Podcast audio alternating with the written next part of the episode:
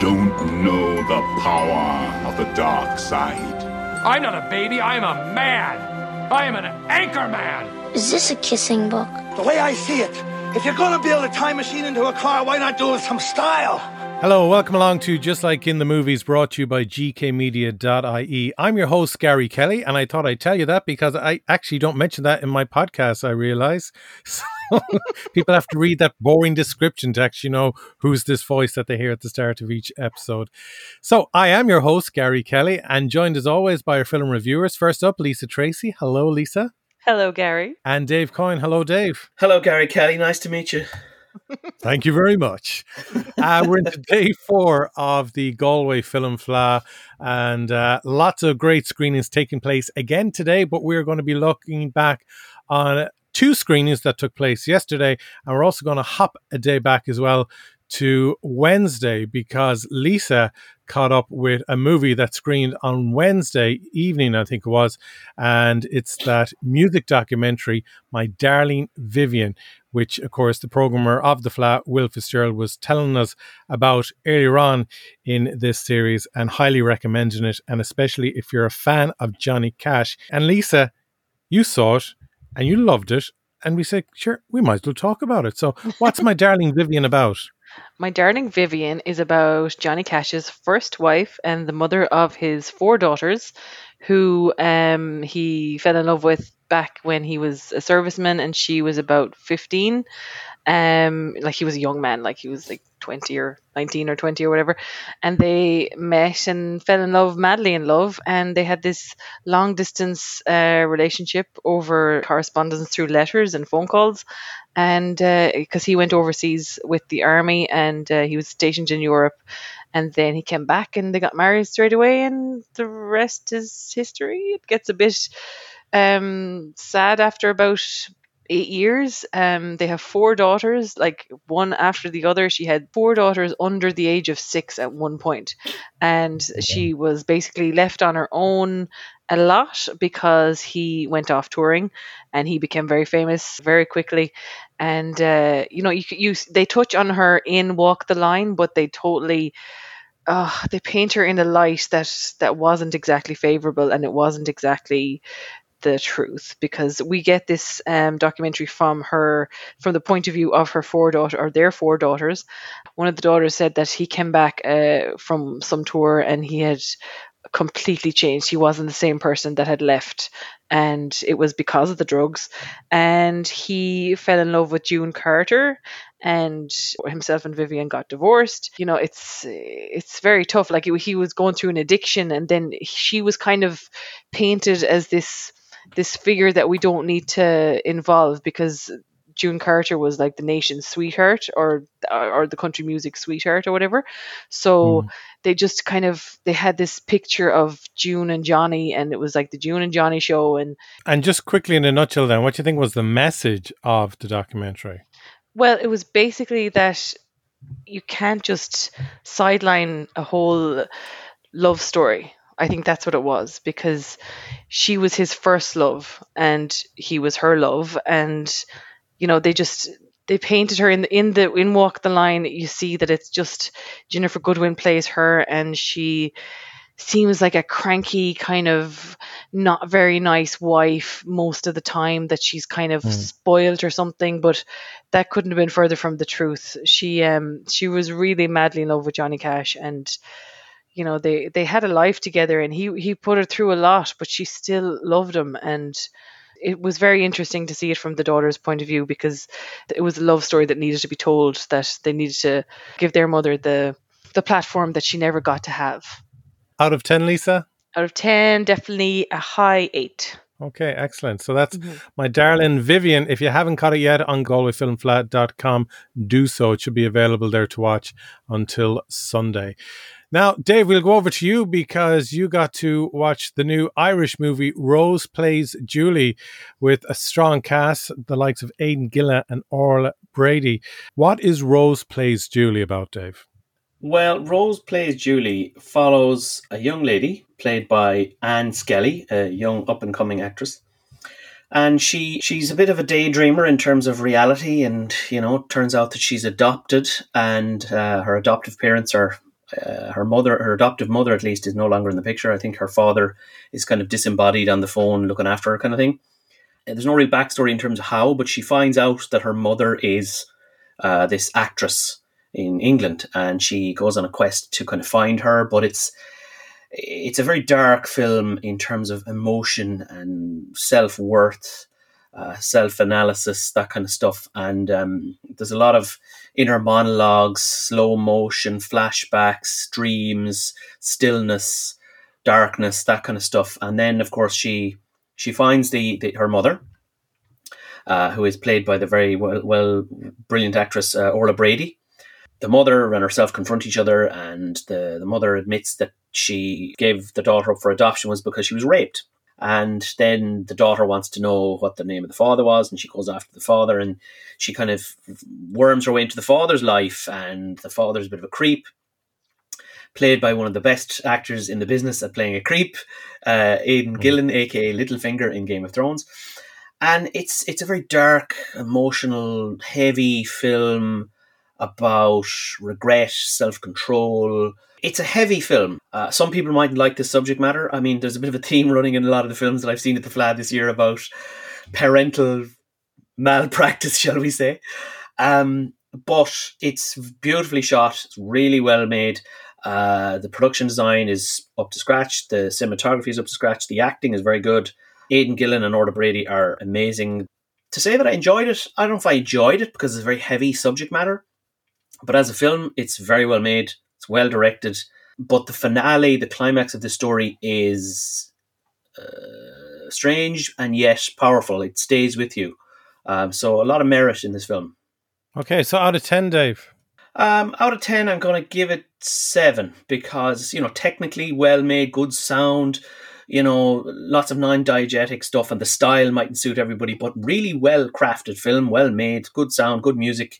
Uh, reasonably tight script, good acting. Uh, so seven out of ten for me. But I'm going to kind of lean towards Lisa's sensibilities here and say, you know, enough already with the darkness. Just Ireland isn't just a dark place with darkness in it. You know, we do drink about a pint. The sun shines, and we do tell stories, and we smile and laugh and have fun and have joy. So let's have a bit more of that, shall we? okay, there you go. That is Rose plays Julie. Now, uh, final review for this episode: the Dakota Entrapment tapes. It's a documentary, kind of crime, political, and it's based in a North Dakota town where the crime rate is so low, people often don't lock their front doors. But a 20 year old college student, Andrew Sadek, mysteriously disappears in May 2014 and uh, is later found dead. I couldn't sleep after this movie. I, w- my, I was wired for hours after it. Maybe it's just me being a parent, but like I was so heartbroken for those parents and what they went through over the last number of years and the fact that sometimes you're just up against the wall and you're never going to get through it because of hypocrisy in the world. Mm. Well, I think the fact that that poor old Andrew Sadek, in reality, did nothing wrong. Let's be honest, he did nothing wrong, and no. he was he was uh, railroaded by police officers who just show us the, the, the, the indictment of the federal government in the United States at the moment, run by someone who we won't name, but um, you know, uh, Kanye. He'd be better than what we have now, I can tell you. But no, no, he wouldn't. He, he would. He would. No, but seriously, I mean, the the, the fact that, um, as it turns out, you know, the reality is that that police officers were incentivized to kind of fabricate arrests almost like a salesperson is, is incentivized to sell TVs. The more TVs you sell, the more money you get at the end of the month. And they preyed on these young, you know, college, you know, the typical frat boy American, you know, big, tall, handsome, muscular, strapping farm boy who drives cars and smokes weed and drinks beer. Like they're not really harming anybody. They're, they can be idiots like the rest of us, but you know, this guy uh, was a good student. He worked on the farm. He hung out with his buddies, and they smoked a bit of weed. And two times, uh, uh, what, what are they called? Undercover something? What are, what are they called, Garry? oh, what were Confidential Confidential informants. informants. Yeah, confidential yeah, informants. CIs. Or, Yeah. CI. So confidential informants. Two of them uh, went out of their way to entrap this guy by asking Yeah. him to sell them weed for twenty dollars. Like uh, I don't, I never smoked weed, so I don't know. But like twenty dollars a weed is a tiny little thing, and it's like, how you come here to me?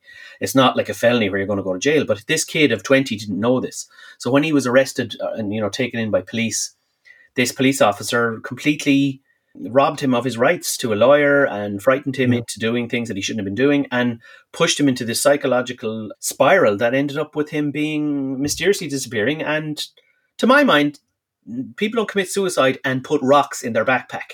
So No. i agree with a lot of the experts. This kid was murdered. This documentary subject matter aside it's a very well made documentary. The wholesomeness of his mother and his father and what those two people have gone through in their life oh my dear lord my heart goes out to them. And his friends who were just good lads they were just Yeah. good lads. And uh, it just it, it actually you're i mean i don't have any kids garry but it breaks it breaks my heart to think about what happened to that boy but the documentary was well made. The uh, the cutaway montages you know the interludes between you know breathers where you kind of catch your breath were really well shot you know. The corn and the trucks and the snow and the the paint giving you a sense of the place was Mm. was really well made. And the reconstructions were really well well done as well i think. Lisa, l- looking at the Dakota entrapment tapes, then compare this as a documentary to the opening film, The Eighth Amendment. Oh, Why I pose that to you is, I know you love the Eighth Amendment, but someone said to me yesterday after they saw the Dakota entrapment tapes, saying, "Well, the Eighth just kind of was a fly in the wall to an event that we took place, whereas this mhm. kind of dug much deeper as a documentary, which is sometimes what we expect of a documentary." yeah, definitely. Yeah, it the eighth. You can't really compare them because they are two very different styles. As your friend said, that it definitely is a fly on the wall documentary, and you're just following it along, and it's chronological and it's going along. It's not really in depth too much, but this is like there's so much in this, and they have the footage of the guy, and it's just oh, it's it's heartbreaking. It's a really heartbreaking, and because it's real, you know, it's I know every documentary is real, but it's like it's a real story and it's very recent you know the the way that they were talking about stuff it was like oh yeah he's like snapchat and he wasn't answering any of my snaps and i was like oh my god that's actually like really recent that this happened and that uh, i don't understand america i really don't. Like the it, it was $80 worth of marijuana or something that he was getting nabbed for and that's what your man was threatening Two- he was two threatening with separate 40 years. Yeah. Yeah, and, Yeah, and just so to altogether clarify, he $80. was he was he was set up by informants. yeah So these were informants who went to him asking, could he get weed for them? Yeah, because they were being put under the same pressure that he ultimately was going to be put under to Yeah. to bring in more people that I can arrest. And it and it's it was this draconian law where marijuana in the state of Dakota is criminalized worse than it is in other places. I mean, there's there's people in presumably New York, LA, and Chicago selling, you know, kilos of heroin who you know get a rap in the knuckles, or they might get a six months in jail or whatever. I don't know what the law is, but twenty dollars of marijuana and then sixty dollars of marijuana selling to like you're not flying an airplane already load of stuff already in from, from already um corrupt people as in like it's it's still it should be Yeah, yeah. inadmissible at best and uh, he was wrongly manipulated by the police, which is shocking because the police are the people who should be protecting you, and Mhm. um, it was it was shocking. But um, a well made documentary, well worth watching. As you said, Garry, this if I was a Netflix executive, but sure they can't afford me, but uh, if I was a Netflix executive, I'd say, lads, we need to buy this and get it on this platform because it's a really well made documentary and well worth a watch. defo Yeah, what did you think, Lisa? oh i totally agree with everything dave just said i can't add any more to it it's um really well made a story that needed to be told um but i think that's just the tip of the iceberg because uh, there's so much more and i think there's something coming down the line in the next couple of days um with the sheriff is it tomorrow when is the sheriff it's Sheriff is on tonight, actually. on tonight, yeah. Uh, sorry, sorry. yeah. The sheriff is on this afternoon at three o'clock. ah super Is it okay? yeah that i read the the blurb for that and i think that has that'll shed more light on the, Similar the corruption, similar issues, but uh, just the, the nonsense that is American law enforcement. Like it's it's a crazy system that it needs to be overhauled, but God knows when that'll ever happen. Maybe Joe Biden will bring it in. Please God, Joe, in November. Anyway, Kanye, Kanye. hey, stop saying that. It's not. It's not funny. Review it is a film review show, people. Let's focus. No, but come here. I just want to go back to one thing you mentioned there. Um, between you know, to just to compare this to the eighth, uh, which was the documentary we, we reviewed for opening night. Um, the eighth was a big, open political event with you know opposing uh, viewpoints. This was an intriguing mur- mystery. And as it turns out, Mm. probably a murder mystery. So a Yeah. completely different style of documentary, and you know, a different hook where like you might watch the eight uh, out of curiosity and go, I wonder, wonder, get more insight into what happened. Whereas the you know the Dakota entrapment tapes are wow, it's a it's a hook. It's like intrigue and Yeah. mystery and uh, and it's- it's still an unsolved murder. You know, so hmm Yeah. uh, it's it's it's uh, riveting, you know, gripping rather than almost like watching an extended version of Today Tonight or whatever the hell the modern version of Today Tonight is. I'm showing my age there. Prime time, Dave. Prime time. Thank you. Thank you. Dave, out of 10? Oh, out of 10, it's a good, solid 8. Well made, well worth the watch, gripping, and it stays with you, as you said, Garry. Excellent. Lisa? I too am an eight. All right, very good. That is the Dakota Entrapment tape, still available on GalwayFilmFleadh.com. Now, plenty of screenings taking place again today. You have shorts taking place at one o'clock, quite a few documentaries on throughout the afternoon. And certainly the one that we would recommend and that we will be reviewing tomorrow is The Sheriff. That's on at 3 p.m. And then the dramas kick off as usual in the evening. You have The Castle at 7 o'clock. You have After the Sunset at 8 and The Winter Lake at 9 and Sympathy for the Devil at 10. Isn't that great? You have a movie basically on the hour every hour in the evening. As always, we remind you to uh, go to the Galway Film Fleadh's website to see what is screening, when it's screening, and to be able to purchase your tickets. It's all about supporting the Irish film industry and beyond. And uh, just want to thank everyone as well who has been listening to our Fleadh reviews over the past few days because we went from number 22 to number six in film reviews as of this morning. So thanks to everyone who has been listening, downloading, streaming, uh, sharing, and so on. And we're getting a great reaction as well on social media this week as well. So thank you to everyone who's started following us on our various social media channels. And as always, for more info and news bites as well, uh, you can go over to our website, jlitmovies.ie. Yesterday, we published a story about Halloween being rescheduled to October 2021 because Universal Studios have decided that with the rates of coronavirus increasing so much in the United States, they've basically put a lot of movies on the long finger and not released them for another 12 months. But I'll tell you something, Garry. you. If they end up postponing the Bond movie anymore, they're going to have an action movie on their hands because I am going to hunt them down, and I want. I need to see that. Like the fact there's a Bond movie that exists on planet Earth and I haven't seen it is an actual stain on my soul. And if they postpone it one more day, I will hunt them down, and it'll be bad. They'll, they'll probably have a new Bond before they even release the last one with Daniel Craig. yeah, God help us. Lisa, thank you very much. Dave, thank you Very very welcome. much. Pleasure.